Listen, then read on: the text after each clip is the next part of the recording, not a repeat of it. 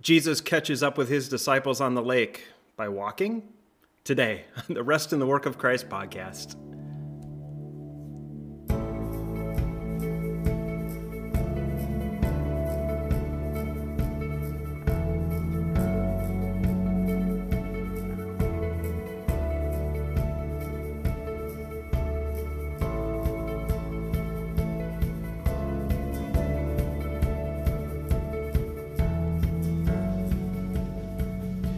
Welcome to the Rest in the Work of Christ podcast. We are walking through the Gospel of John and finding the rest that we can only find in Christ, the completed work of his life, death, and resurrection for us. And uh, simply by believing, uh, we have the promise of forgiveness, life, and salvation. And so there's nothing we got to do to earn God's love. And, and, that's where we can rest our hearts, our souls, and our minds.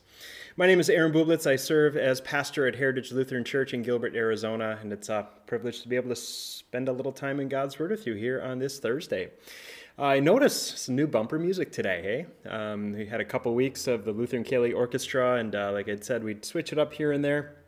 Uh, so the song that we're going to be using for a while is uh, from uh, our dear friends Seth and Jenna Hurlick, who were uh, quarantined with us here for the first uh, couple of months of the pandemic here in, at our church and we got to got to be real good friends with them from him and her worship. Um, they're a group that travels around the country and does concerts and uh, plays for worship services. And so, um, him and her worship. That is their original song, "I Can Be Still." That's the instrumental version, but uh, you can check that song out on their website. I'll put put the info in the um, description of this this podcast for today. But but I thought a very fitting song for our podcast. Uh, "I Can Be Still," right, and that's that's what we're longing for: to be still, to find rest uh, in, in, the work of Christ. So, uh, on to our devotion for today. We are in John chapter 6. Um, we're going to look at verses 16 through 24. So, th- this is a little interlude in between Jesus.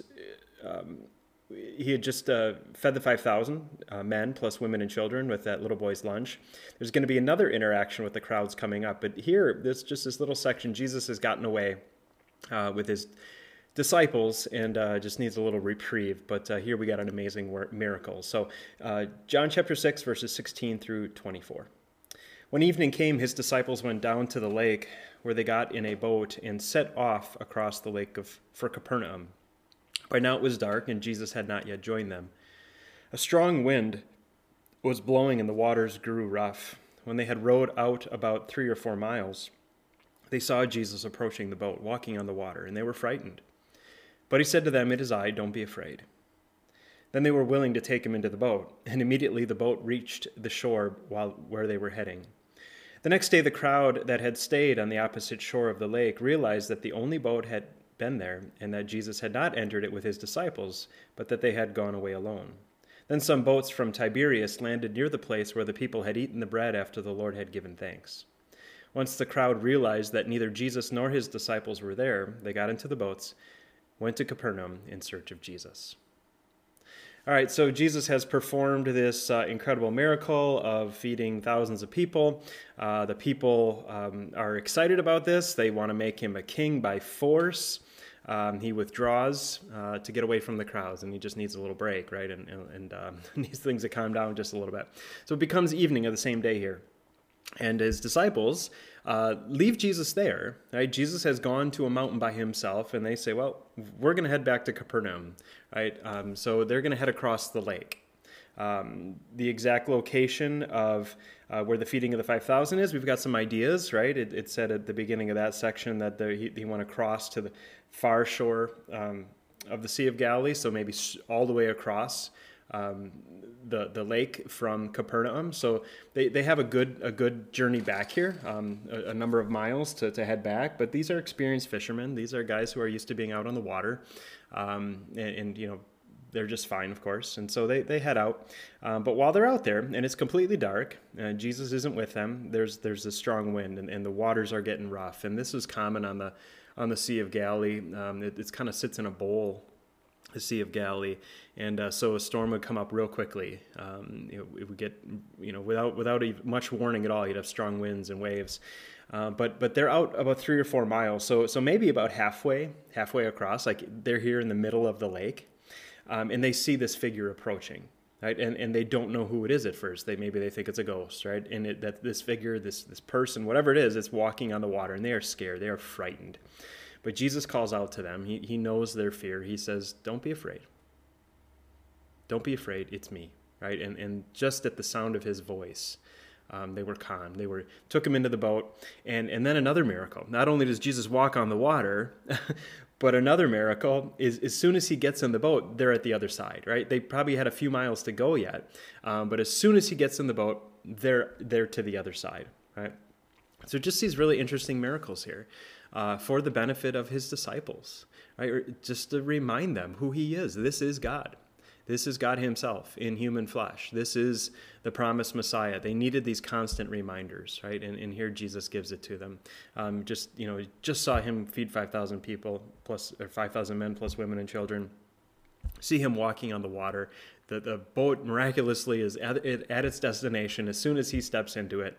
Um, how can they not, you know, believe uh, when they see these signs, as John calls them, these signs that confirm who He is?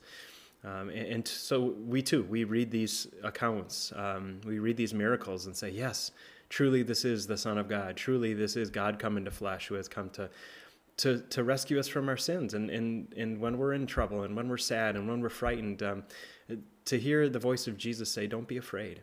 Right? That we don't have to, have to be afraid of anything, but because he has come. He has come to conquer our fears. He has come to take away the sting of death. He has come to release us from the, uh, the clutches of Satan. He has come to take away every sin. He has come to give us the promise of life a life without fear, a life with joy, filled with just joy, a life uh, filled with purpose, um, and, and, the promise of a life to come, an eternal life with Him forever. Uh, so we got this miracle, and then uh, the, the, kind of the second half of our lesson here uh, for today. The the crowd um, notices that there was one boat there and, and knew that Jesus hadn't gotten it, gotten in, but but that they had gone. So they're confused as to where is Jesus right now. Remember, they want they want more of Jesus. They want more miracles. They want to make him a king, and so they're not quite sure where he is um, right now. And um, some boats had had landed um, near where Jesus had done the miracle the day before. It says that uh, it, it, that some boats landed near the place where the people had eaten the bread after the Lord had given thanks, referring to that miracle.